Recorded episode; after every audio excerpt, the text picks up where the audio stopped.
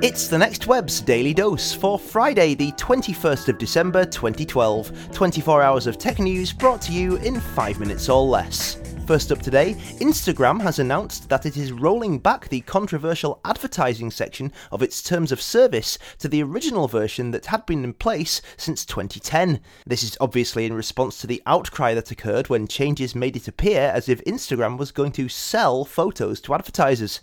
After user outcry earlier in the week, Instagram CEO Kevin Systrom had to issue a statement saying that the company did not have the intention to sell your photos.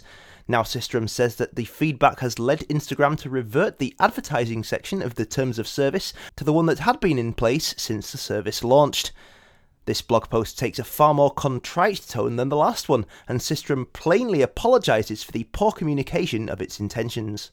In other news, Facebook is making an update to its messages feature. It's adding filters to help solve the problem of finding messages that should be seen and seeing those that shouldn't. To do that, it's following through on news it shared last month and will be replacing its Who Can Send Me Facebook Messages setting with two new upfront filters. As the company sets out to find new ways to help bring in relevant messages, it's also finding ways to monetize. And one new way that could have privacy groups and businesses reacting is a new pay for play program.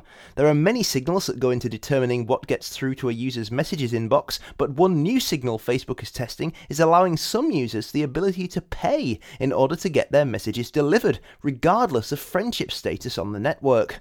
And finally, unless you've been living under a rock this year, the chances are you've either listened to, danced to, or watched a rendition of the K pop sensation that is Psy's Gangnam Style. It's broken a number of records, overtaking Justin Bieber's Baby to become the most popular YouTube video of all time in particular.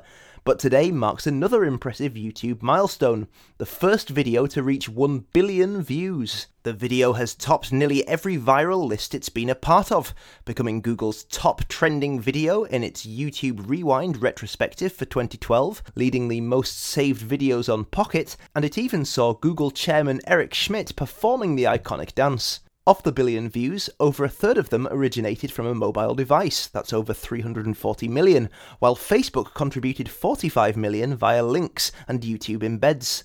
There's been over 4 million comments posted, more than 6 million likes, and only 435,000 dislikes, and it's been favourited roughly 1.8 million times. That's your daily dose for Friday, the 21st of December 2012.